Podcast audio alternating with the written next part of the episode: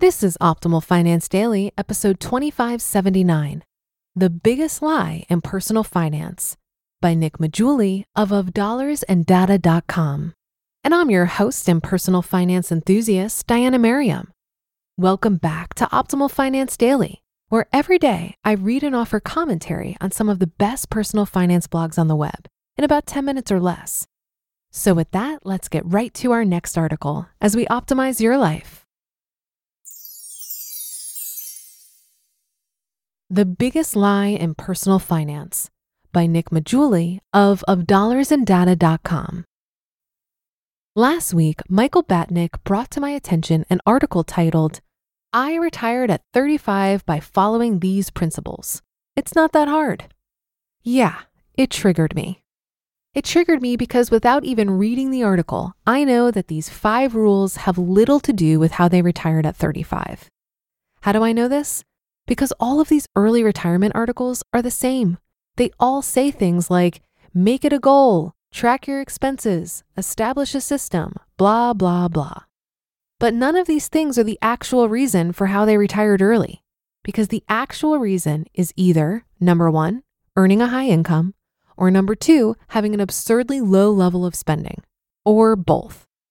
In the case of the blogger that wrote the article mentioned, I don't know his income history, but I do know that, quote, he lives full time in his 30 Airstream Classic, end quote. It's too bad that one of his five rules wasn't retire in a trailer. But seriously, his advice has little to nothing to do with how he retired early. The reason his advice misses the mark is simple. All the expense tracking and goal setting in the world cannot make up for an insufficient balance. Don't just take my word for it, though. Consider what the Consumer Expenditure Survey from the Bureau of Labor Statistics has to say. A look at the data. For example, if you look at the percentage of after tax income that the poorest 20% of US households spend on food, housing, healthcare, and transportation, it becomes quite clear that low income is the problem here. This doesn't include any money for education, clothing, or any form of entertainment.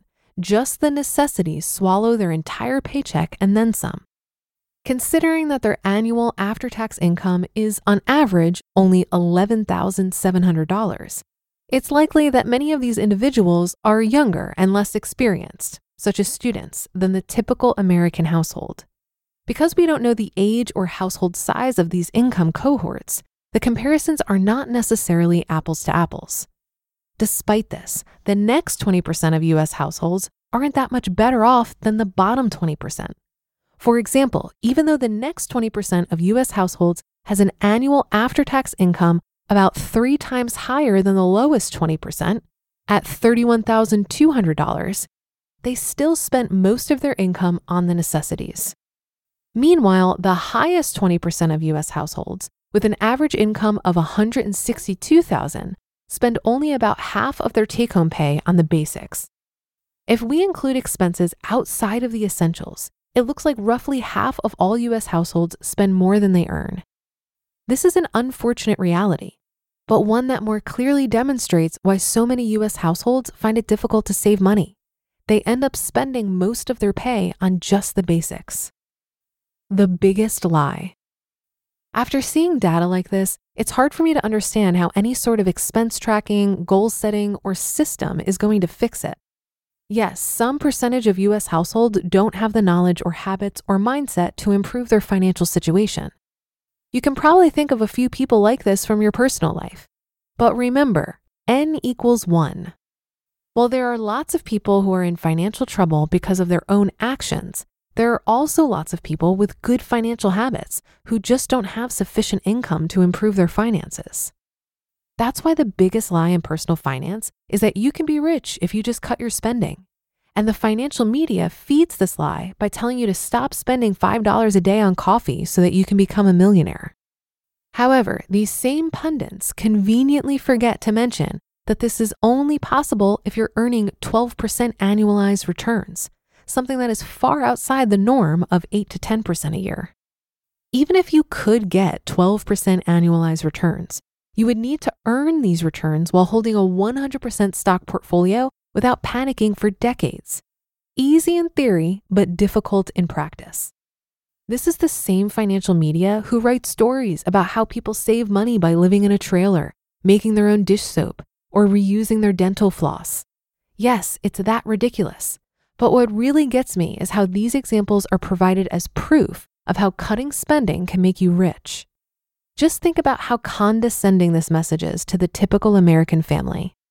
The author of these posts might as well say, See, you poor bastard, the reason you aren't financially free is because you keep buying Tide Pods. But most of us can see the trick they're playing on us.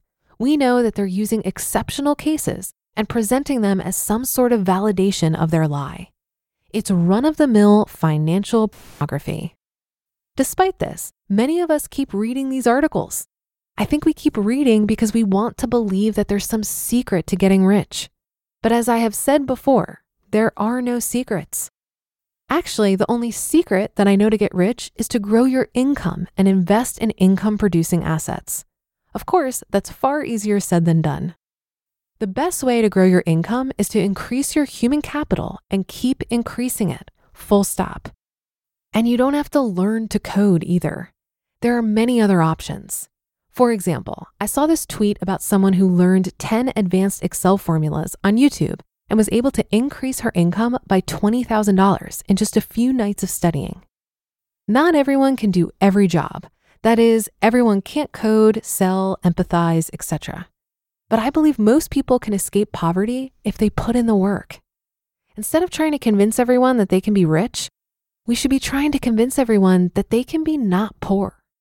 Now, that would be a start to undoing the biggest lie in personal finance You just listened to the post titled The Biggest Lie in Personal Finance by Nick Maggiulli of ofdollarsandData.com. It's no secret that something always comes up when you're running a small business. It's time to take the pain out of payroll benefits and HR and put the joy back in running your business with Gusto. Gusto's payroll and HR services can make it a little easier. Gusto was designed for you, the small business owner. They take the pain out of running a business automatically calculating paychecks, filing payroll taxes, setting up open enrollment. Gusto does it all. Want more? Time tracking, health insurance, 401k, onboarding, commuter benefits, offer letters, access to HR experts. You get the idea. With Gusto, you can focus on the joy of running your business. It's super easy to set up and get started. And if you're moving from another provider, Gusto can transfer all your data for you it's no surprise 94% of customers are likely to recommend Gusto. 94. Here's the best part.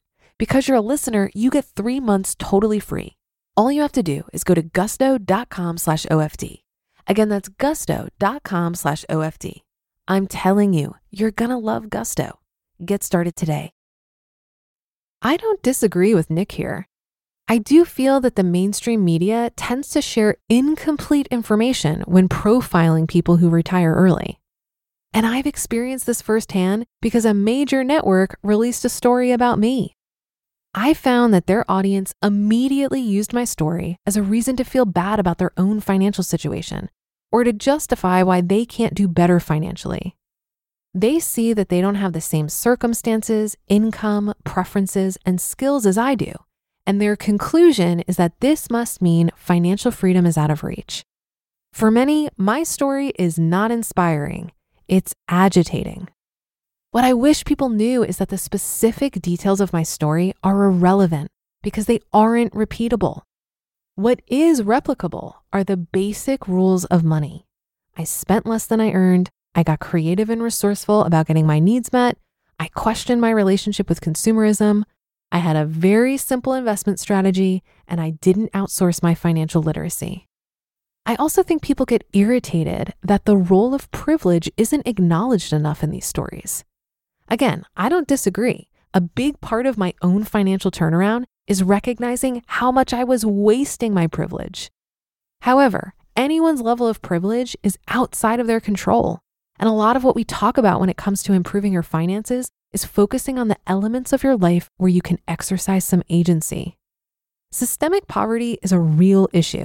There are absolutely people that have no opportunity to increase their income or decrease their expenses. But the content we're talking about here is directed at people who could do better, but are choosing not to. And that's another edition of Optimal Finance Daily. Thank you for listening, and I'll be back with you tomorrow with another post. So I'll see you there where your optimal life awaits.